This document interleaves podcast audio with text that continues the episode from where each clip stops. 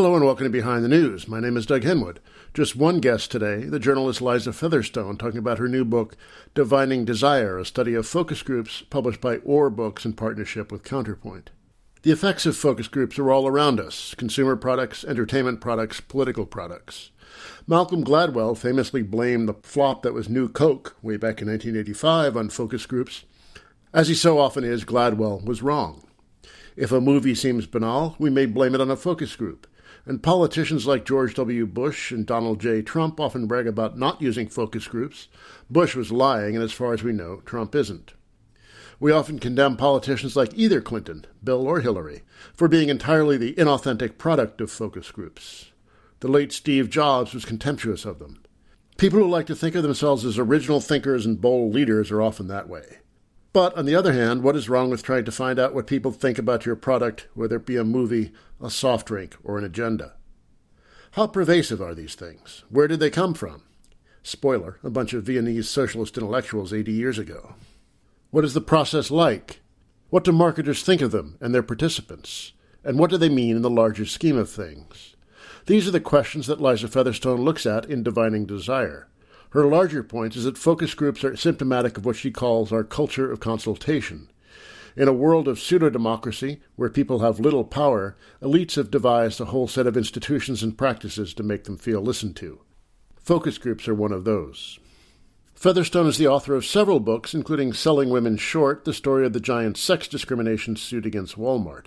She also writes an advice column which covers the interface of the political and the personal for The Nation magazine. And I must also say she is my wife.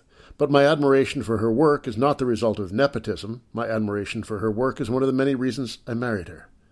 Okay, here's the first part of my interview with Liza Featherstone, author of Divining Desire Focus Groups in the Culture of Consultation. Let's start with a basic definition. What is a focus group? A focus group is um, a group of about, um, usually about 8 or 12 people, led by a moderator. They are led in focusing, usually on a particular question or text. Often it's a piece of advertising or a particular product. Both parts of the term are important. Um, the term um, focus, as this was an, it was an innovation to really try to get um, groups to um, focus together on a particular text, um, and the group part is also important as well. And uh, this is used in a wide variety of things, right? Uh, politics, consumer products. Just about everything in our life um, that surrounds us may well have um, been produced or approved or tested by focus group. We focus group consumer products, advertising, political messages, and of course, that's um, the part that gets most attention. And as you go around talking about this book, do you find that people are full of ideas on what focus groups are? Uh, they, they know what they are, have opinions? Yeah, people do have a lot of opinions about focus groups. A lot of people have been part of focus groups, have been um, been participants. Also, um, most people um, are part of of the culture of, of hating focus groups, even though focus groups are a completely integral part of our marketing um, mechanisms and um, completely integrated into our political life, most people still kind of hate them. And what is the hatred based on? The hatred comes from two places. Professionals, um, elites, and the professionals who do their thinking for them are the biggest users of focus groups. They're the most likely to have to conduct a focus group to see what people think about their product or their political message um, or, or what have you. But they don't like it. They don't like having to listen to the people. You get all these uninformed people in a room, and it's really frustrating for the clients. One market researcher said the clients hate the focus groups because they learn that people don't really care that much about them or their products. It's injurious to their narcissism. Um, but on the other hand, they also um, hate the way that these people are given so much space to hold forth it can seem kind of unfair to them that these these uninformed ordinary people are allowed to talk and are given a a, a, a, a platform. And I interviewed a lot of client, people who had been on the client side who did indeed feel that way. On the other hand, most people sort of hate focus groups as part of the masses. We feel these people don't really represent us somehow. Like we look at focus groups on TV, you know, Frank Luntz is interviewing a bunch of slow witted seeming regular Americans who can't seem to make up their mind about basic issues of the day. The title of one of my chapters um, comes from um, um watching TV with a friend, and a, a um, focus group of this kind comes on TV, um, and she says, Who are these appalling people? And who are these appalling people is a, is a reaction a lot of us have in response to focus groups. We, we, we look at them and we say, you know, like, wow, are we really meeting our fellow Americans? This is um, quite distressing. And you see this in a lot of um, online commentary about the focus groups, video game um, um message boards. People say this is a terrible game, it must have been made by a focus group. Um, movies, um, same thing. People really have, have a tendency um, to, to feel that the, um, that, that, that, that the focus groups are to blame. As Adolph Reed once said, uh, no one ever self identified as a member of the masses. Exactly. Uh, we all feel that we're a bit above average, at least, um, and that, um, and so, so the focus groups are sort of deplorable, to use um, Hillary Clinton's memorable term, um, precisely because of their averageness. Uh, we, we all want to place ourselves just a, at least a little bit above the deplorable. But on the other hand, all these appalling deplorables are quite happy to have an opportunity to vent and have someone listen to them. People love to be in the focus groups. That's right. If we're on that side of it as part of the focus group, we generally really enjoy ourselves. We like to have our opinion heard. People really um, like the feeling of being listened to. Market researchers comment on that a lot people say thank you so much for listening to me. And the people I interviewed who um, were frequent participants in focus groups mentioned that too. One woman said, um, in fact, it might speak to a desperation to be heard, um, how much she enjoyed participating. Since it seems like no one else is listening. That's right. Uh, uh, let's go uh, back to the history of these things. Uh, they have a curious origin among a bunch of Viennese socialists, not the kinds of people that uh, you, you, would think of as uh, inventing this very standard capitalist practice. That's right. It's not cooked up in um, Procter and Gamble conference room. So in the 1920s, um, Vienna was in the rather unique position of having um, municipal socialism, socialism in one city, despite a very conservative um, government in the rest of Austria. The socialists who had come to power were um, very smart, very intellectual, very well educated, very much members of an intelligentsia, members of, a, of an elite um, in Vienna. Who presumed to speak for the masses. Yes. So they were social democrats. They were very committed both to making a certain idea of socialism work and for making um, democracy work, which was also quite a new thing in that political context. They, they quickly realized to have both, to make socialism and to make democracy work, you had to have some idea of what the people were thinking, and they were quite detached um, as as members of the elite. You know, they were psychoanalysts, they were academics. Um, you know, they they they weren't very connected to the working class. And the thing, the ideas that they had about the working class, the working class was more or less on board with their um, with their economic ideas, uh, good public services and general redistribution of, of wealth. Um, but um, the Viennese socialists um, also also wanted the um, working class to um, really be all around more wholesome people. They wanted them to not have sex outside of marriage, um, not drink so much, um, play team sports, join chess clubs. They wanted to take much of the joy out of life. yes, they wanted to take a lot of joy out of life, and they wanted to. They also wanted to impose, um, you know, and we can d- debate whether this is a good or a bad idea. They wanted to um, impose their ideas about culture onto the masses. They wanted them to listen to opera um, rather than to soap operas. Um, the working class was not very interested in doing these things, playing team sports, listening to opera. And years later, um, Paul Lazarsfeld, who would go on to invent the focus group, um, and was a um, young Viennese socialist at the time, very active in the party, explained that they had developed um, all these um, new qualitative research methods, new ways of listening to people, um, because he said we wanted to understand why our propaganda was unsuccessful. So the focus group emerges from a, variety of qualitative methods that were first tr- um, became necessary in this context, where an elite has um, a lot of ideas um, about how to improve society, but finds that those ideas um, require a better understanding of the of the masses, and, and that in fact um, there's there's quite a gulf between the elites and the masses. So that was something that um, even the, um, even though they were socialists, the Viennese struggled with.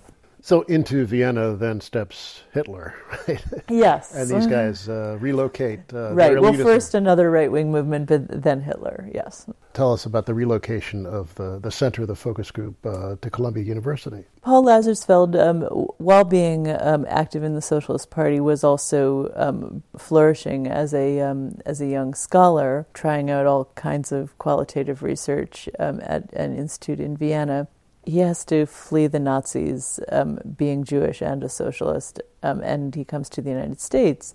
There's a variety of adventures in there, but he ends up at um, Columbia University, um, where um, he um, is very innovative about how to secure support. for his research, and he he really pioneers commercial contracts and government contracts. Um, now that's considered quite commonplace in academia to um, to, to finance um, parts of your um, your your research enterprise um, in these ways. But then it was quite unusual. One of his contracts is with the Office of War Information, the Roosevelt administration. And once again, um, a group of well intentioned social democrats um, wants to understand why their propaganda is unsuccessful. Um, the Roosevelt administration is trying to convince um, the American masses to make the sacrifices um, needed, both in lives and material comforts, um, to enter World War II. Um, and the American masses are not particularly interested in doing that. And Paul Lazarsfeld and his bureau are charged with um, testing the propaganda and figuring out why.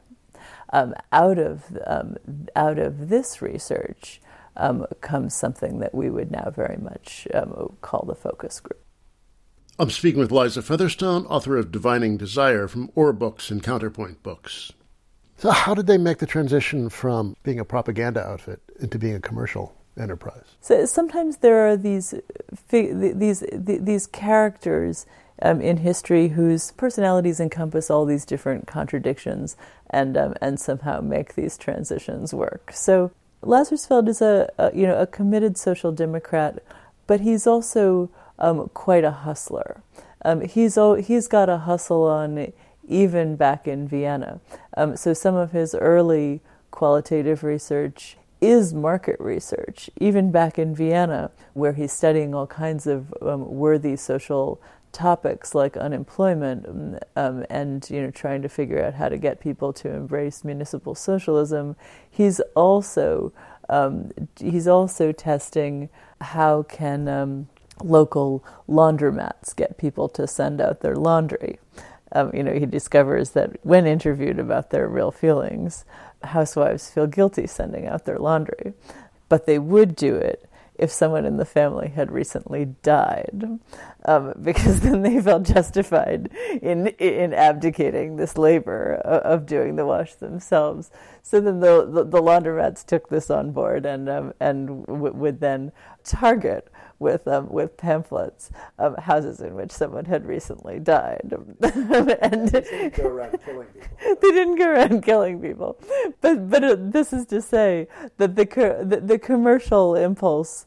Um, and the social democratic were always intertwined in the person of, of Paul Lazarsfeld. So he was always um, trying out these methods um, for, for, for both purposes.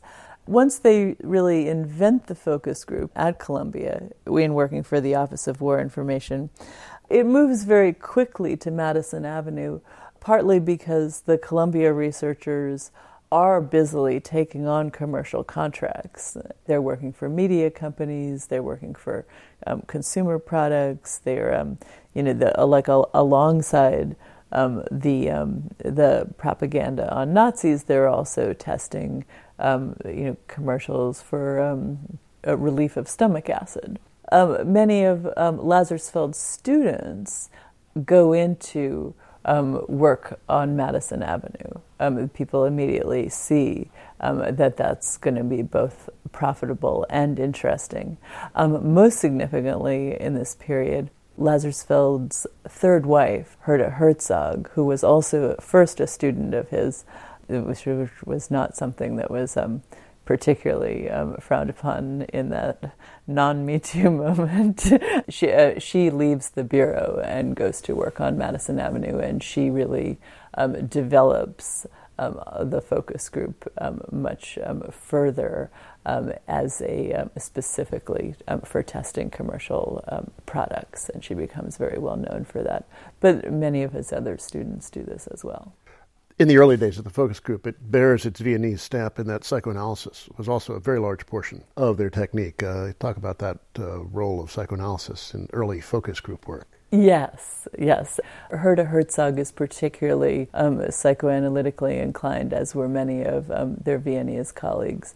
In fact, there's a character on Mad Men who is almost certainly um, inspired by the um, the person of Herta Herzog. There's a um, a, a, a, lady with a um, Viennese accent who um, who writes a report for um, Don Draper on cigarettes and the death drive.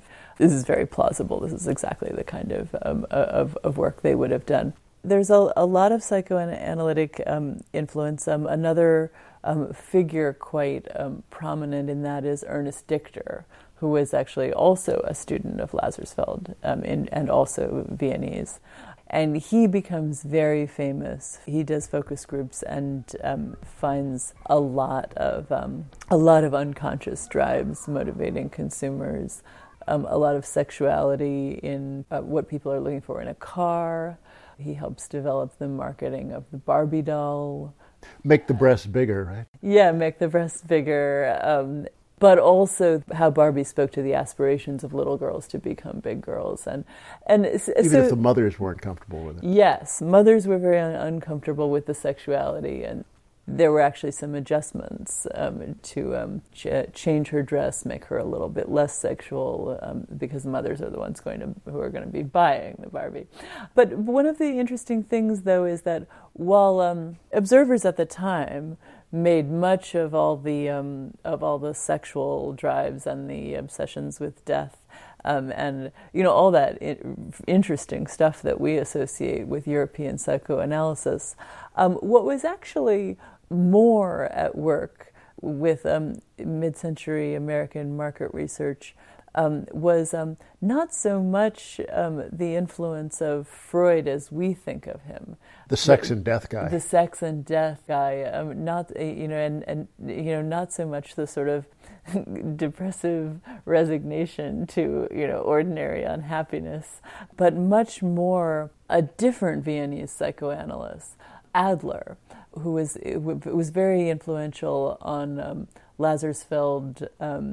Dichter, Herta Herzog, all those Viennese who were working on the focus group. Um, and, um, and what's different about Adler than Freud um, is um, that um, he really um, emphasizes the adaptation of the individual. like that, how and and the way that the individual needs to function within the collective, within the group. So um, the focus group is the is the perfect way to look at um, how the individual responds to things in a social context. You know, whether that's um, products, political messaging, but um, but and um, and and also, Adlerian psychology is really um, well suited to looking at our aspirations.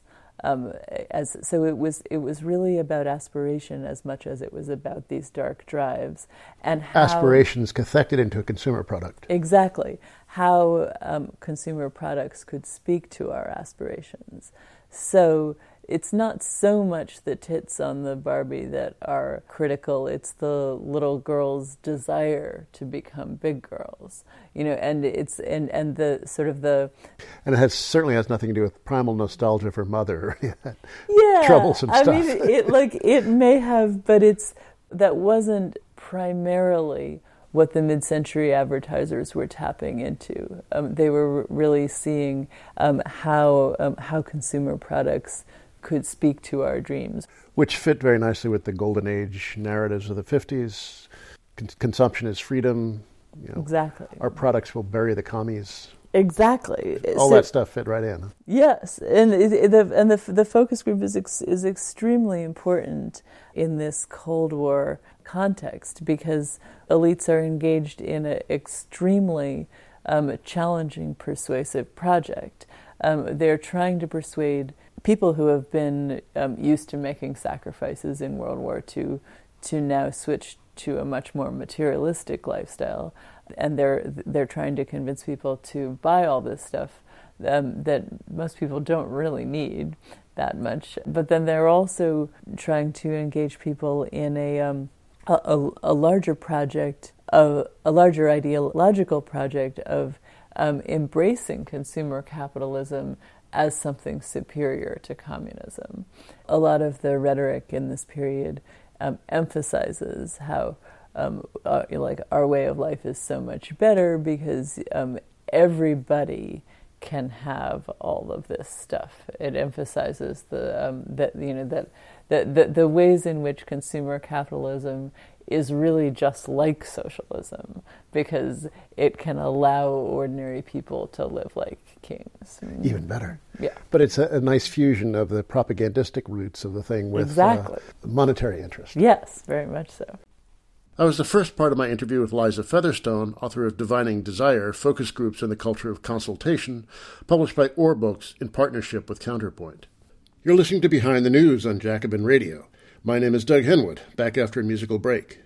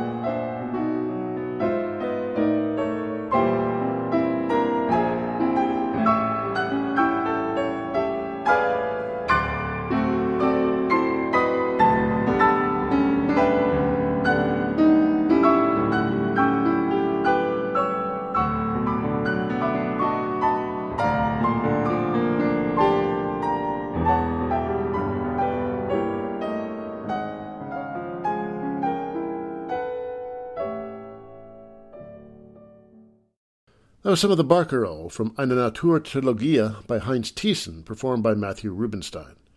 And now on to part two of my interview with Liza Featherstone, author of Divining Desire, from OR Books and Counterpoint.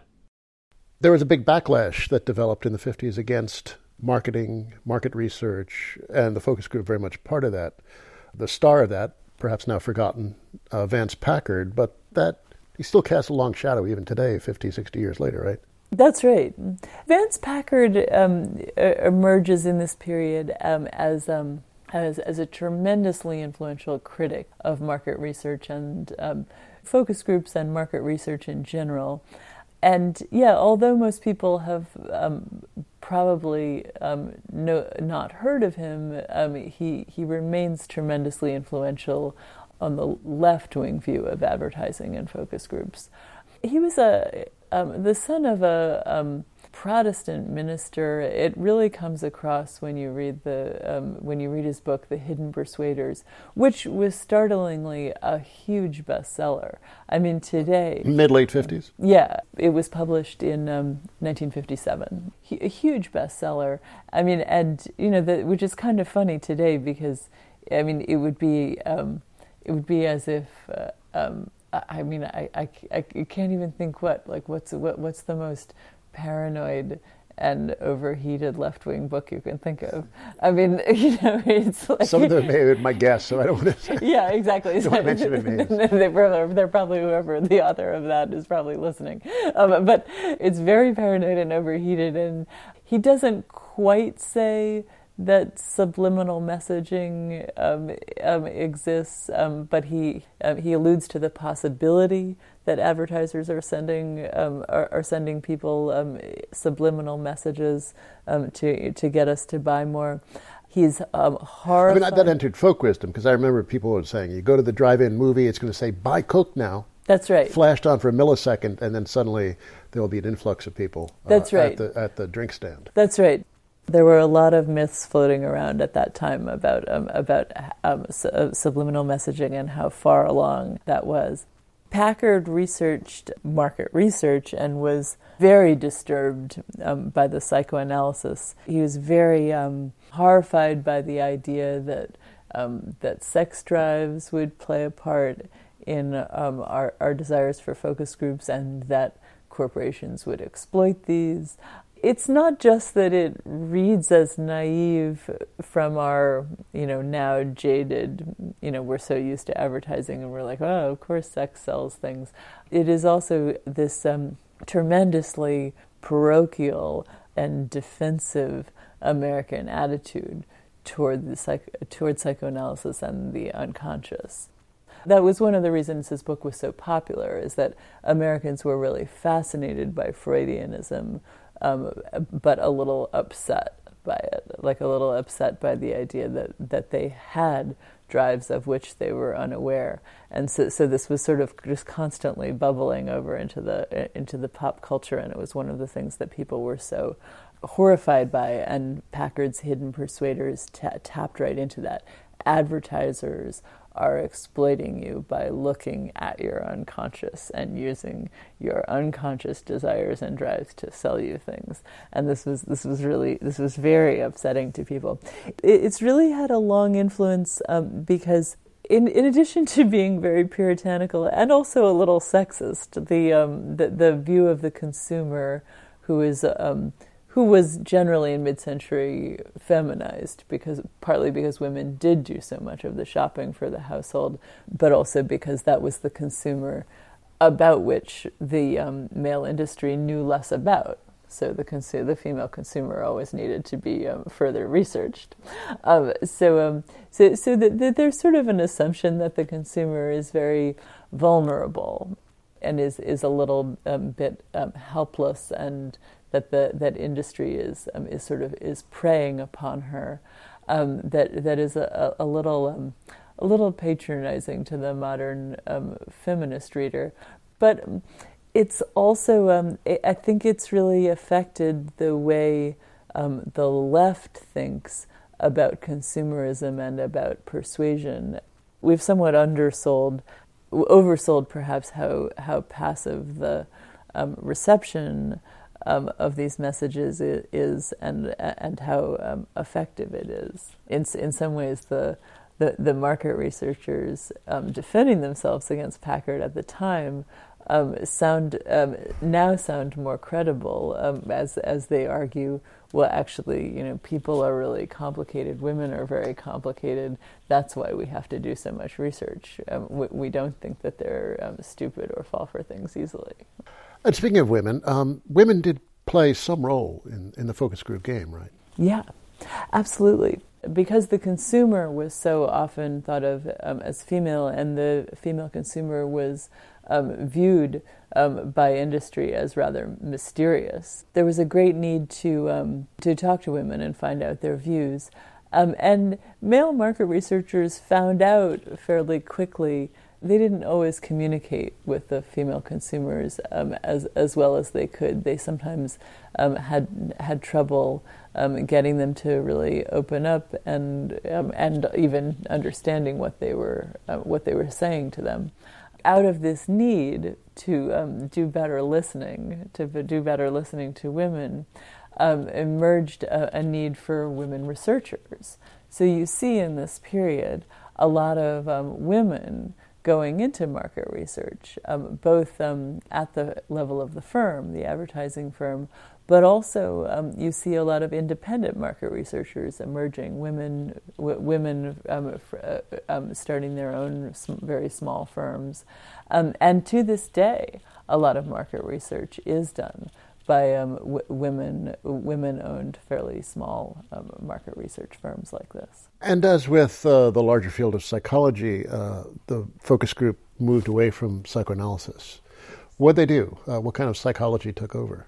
Yeah, the psychoanalytic um, focus group really um, has its day in the, the, the, 50, the 50s, early 60s.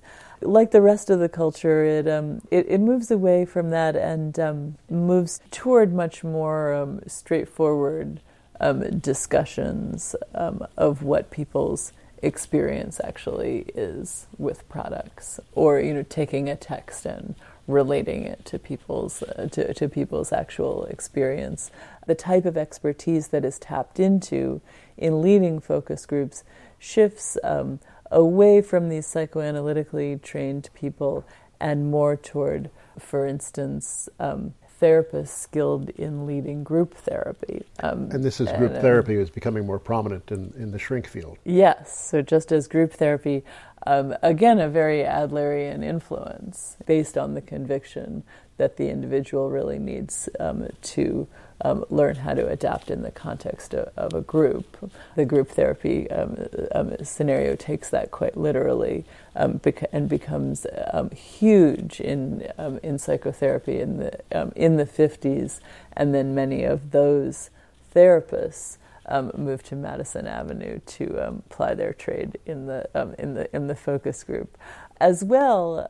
The groups also become just much more straightforward you know, so so even by the '60s, I was looking at um, tobacco focus groups um, from the '60s, and they're not exploring, you know, how people felt, feel about death, um, you know, or anything like that. And in fact, um, there's one um, moment where they're looking at a picture of a hand crushing a um, box of cigarettes and the the group is discussing the gender who like is this a woman's hand? The group leader doesn't explore whether the group is concerned about castration you know the woman's hand is crushing the cigarettes. You know a, a 50s group leader um, you know with a with a, you know Viennese training would have certainly probed that by the 60s, they're just kind of letting all of that go by and just sort of trying to, um, you know, just trying to figure out, you know, straightforwardly what are people's experiences and stated desires about products. Two questions about groups. One, a mundane one, I guess. The group dynamics, what about that? Are they dominated by charismatic people who talk a lot, that uh, sort of marginalize the shy? You would think that, you know, the researchers would want to know what the shy people think as well. So how do they handle all that? Interestingly, a lot of people think um, that um, this is a huge flaw of the focus group. You know, that there are going to be a couple dominant personalities, they're going to talk over everybody or intimidate everyone into thinking the way that they do, and that this is a problem. Market researchers will tell you, and I must say I am convinced by this, it's not a problem because the um, one of the things that the focus group is doing is looking at the individual in a social context um, and recognizing that markets are social. So, for example, New Coke. Shall I jump ahead to New Coke? No, let's let's let's wait a moment on New Coke. Uh, okay, yeah. but it's an example of what okay, you're yes, talking about. Yes. Well, I'll, I'll, answer your question more abstractly then, yeah. um, which is if you get a situation in which um, you know the a dominant personality says, "I hate that," you know, and um, and everybody else, um, you know, is a little on the fence, but comes around to hate the thing too. That's very valuable information for your client to know that when it is out in the world, um, this is the way um, socially the conversation around your product could play out, because that's the way life is powerful personalities um, do influence us, you know, and um, you know the people around us um, do shape our opinions and reactions to things. We don't really have pure reactions that are not informed by our, our friends and the people around us. That's something that the market researchers are actually um, right about. That's not a flaw of the focus group. It's actually a strength that it can really illuminate what goes uh, what goes on on on with us socially. And now one more question about groups before I get to New Coke. The consciousness raising groups, uh, the feminist groups of the 1970s, did they have any inspiration from or influence on the focus group? Yeah. The 70s is a time where we really love to talk about things in groups. Um, you have encounter groups, um, you know, where uh, people get together and talk about their feelings, and you have um, the the consciousness raising groups of of the feminist movement, and um, this receptiveness to groups and this sort of um, relish of talking about things in groups helps to acclimate the culture um, to to things like the focus group. it's also in this period um, the two often seem so parallel because part of what's being discussed in focus groups at that time, um, even the focus groups on consumer products, is gender roles. Um, advertisers are really trying to figure out how to appeal to women in a time in which gender roles are changing. Women are very annoyed with sexist advertising. Um, advertising itself becomes a target um, of the of feminist criticism, um, and um, and so there um, so there very much is a, um, a, a sort of a, a, cultural fluidity between what's going on in the focus groups and what's going on in the consciousness raising groups. I'm speaking with Liza Featherstone, author of Divining Desire from OR Books and Counterpoint Books. And now, uh, failures. You write at length about two reputed failures of the focus group, the Edsel and New Coke. I'll, I'll, I'll let people read about uh, the Edsel in the book. But New Coke and Malcolm Gladwell had a lot to do with making this alleged failure popular. Truth? It's really not a failure. It's a very interesting thing. There's a great desire to um, scapegoat the focus group and blame the focus group for what, what are essentially failures at the top of, of, of the corporation that's something that we uh, we see in the Edsel story too. So people will enjoy that when they read it. So uh, this is trotted out time and again. People will say focus groups are terrible, and New Coke is a perfect example of a terrible, unpopular product produced by a focus group. First of all, New Coke was actually tested in focus groups. People liked the taste, but they didn't people very much didn't like the idea of changing a beloved product. And in focus groups, they talked about that. You hear from so many self appointed experts, and Malcolm Gladwell is only the most famous one. They didn't ask the right question. They didn't ask people how they felt um, about the changing of a beloved brand.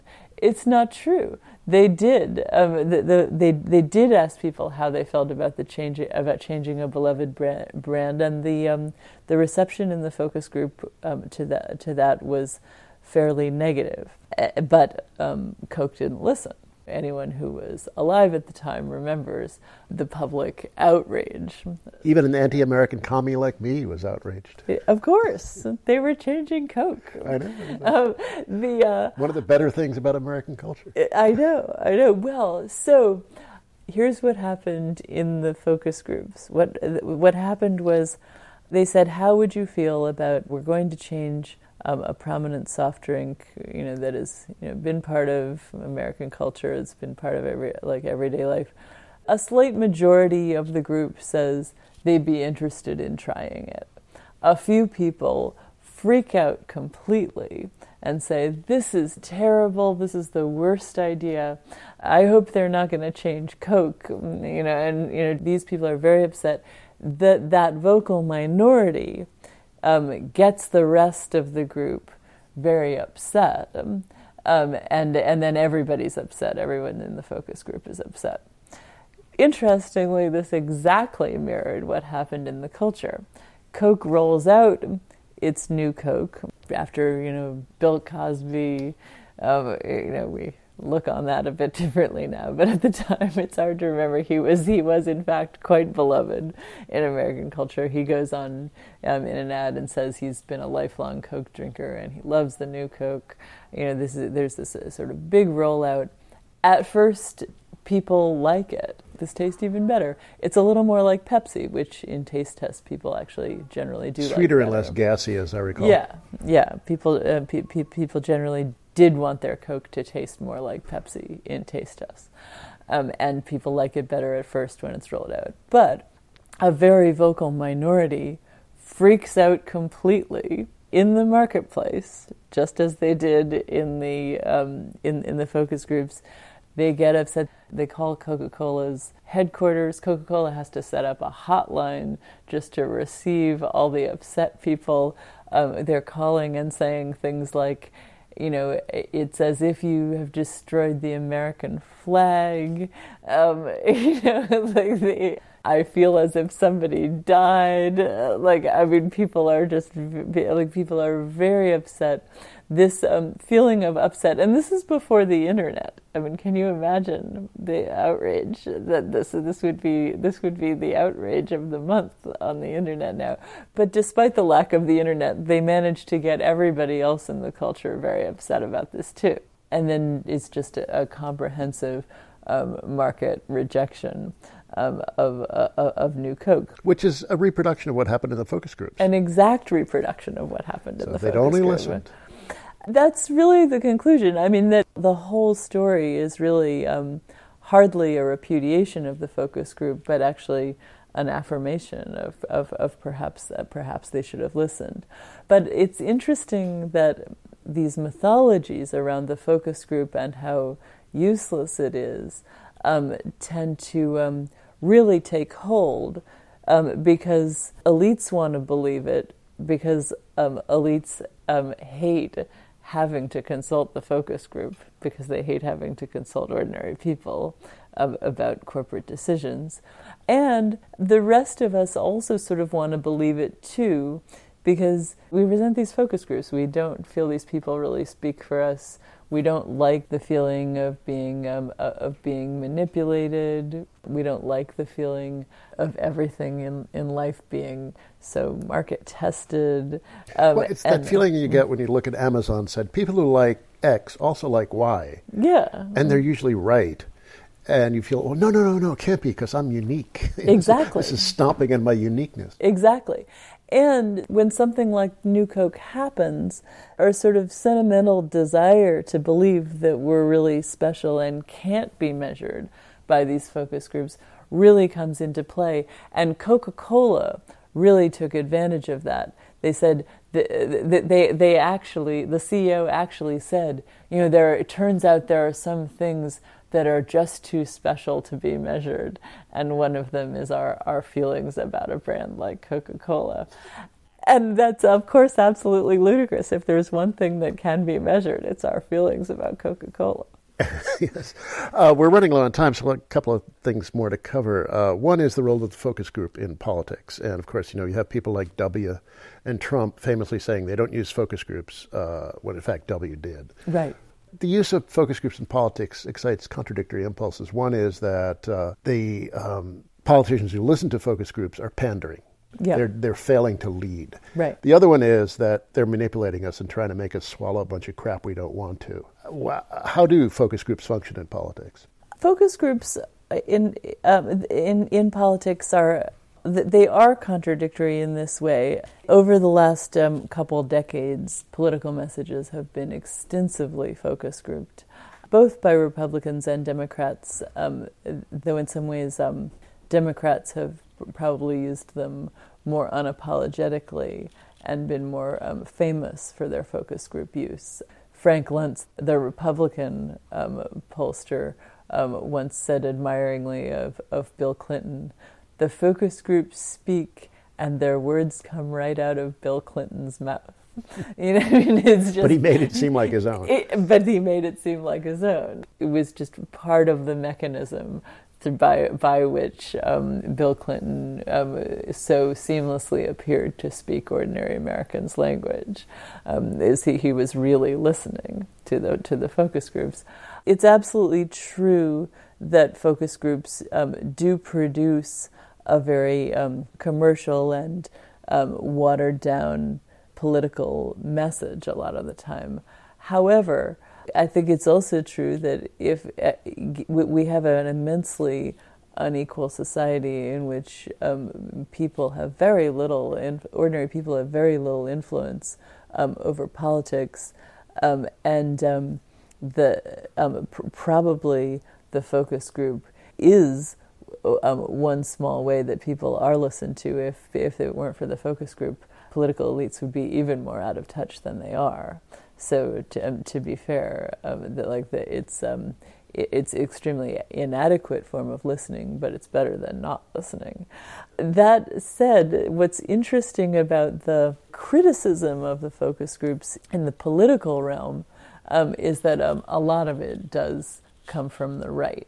Both H.W. Bush and W. Bush um, made um, a lot of um, theatrical declarations about how they didn't use focus groups, um, although both of them did, and and there was a, there was sort of a, a, a expectation among conservative voters, particularly, um, that there was something much more masculine and sort of pleasingly authoritarian about uh, saying you didn't listen, that you didn't listen to the people. W was the decider. He said after a after the 2003 anti-war protests, he said um, he made a big thing of how I don't govern by focus group. Um, you know, the focus group just became the stand-in for any input um, from the public.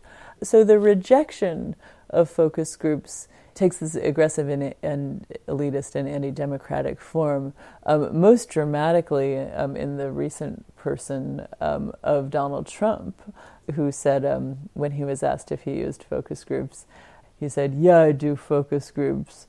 Right here, and he pointed to his head. where, where, not much is going where on. not much is going on. But he was trying to communicate that um, that you know he was you know he's he's too he's too smart for that. He just thinks it all up in his own head. That sort of way that focus groups are, are sort of scapegoated and stand in for any kind of public input or public listening is also troubling what should really bother us um, about focus groups and politics um, is that um, as you see the rise of this culture of consultation, this culture of, of people being constantly listened to.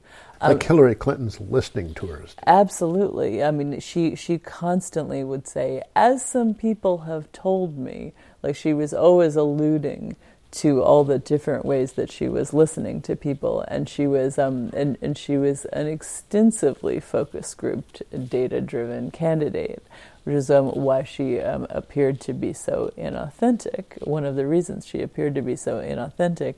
What should really um, bother us about that is not necessarily the use of the focus groups themselves, but the fact that their prevalence is a symptom of how distant and unaccountable political elites are to the vast majority of people.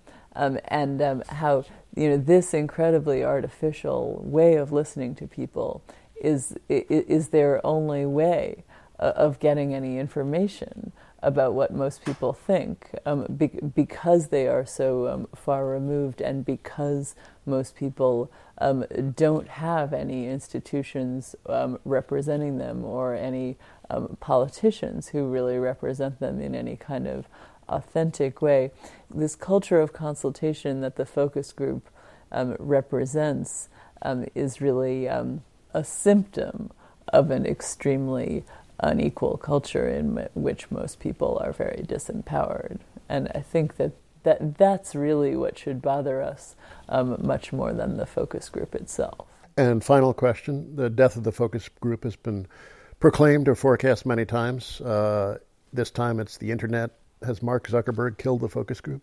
I've found that people, uh, for the last um, 15 years or so, the business press repeatedly declares the focus group is dead and you know writes various obituaries for it, almost always touting um, some um, brand new idea that they think is going to replace it. Like, guess what? We've just discovered crowdsourcing, you know, or something, you know. And, you know, a few years later, all of that always looks really silly. It's like, yeah, sure, crowdsourcing. All of these things just become part of the crowd, of the culture of consultation along with the focus group.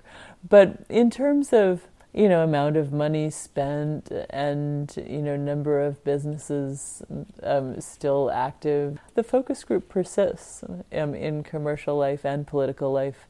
And and I think that in in some form um, as long as we have out of touch elites who um, are, are, trying to make democracy and markets um, work you know to work those things require um, the participation of the people and some information about their desires.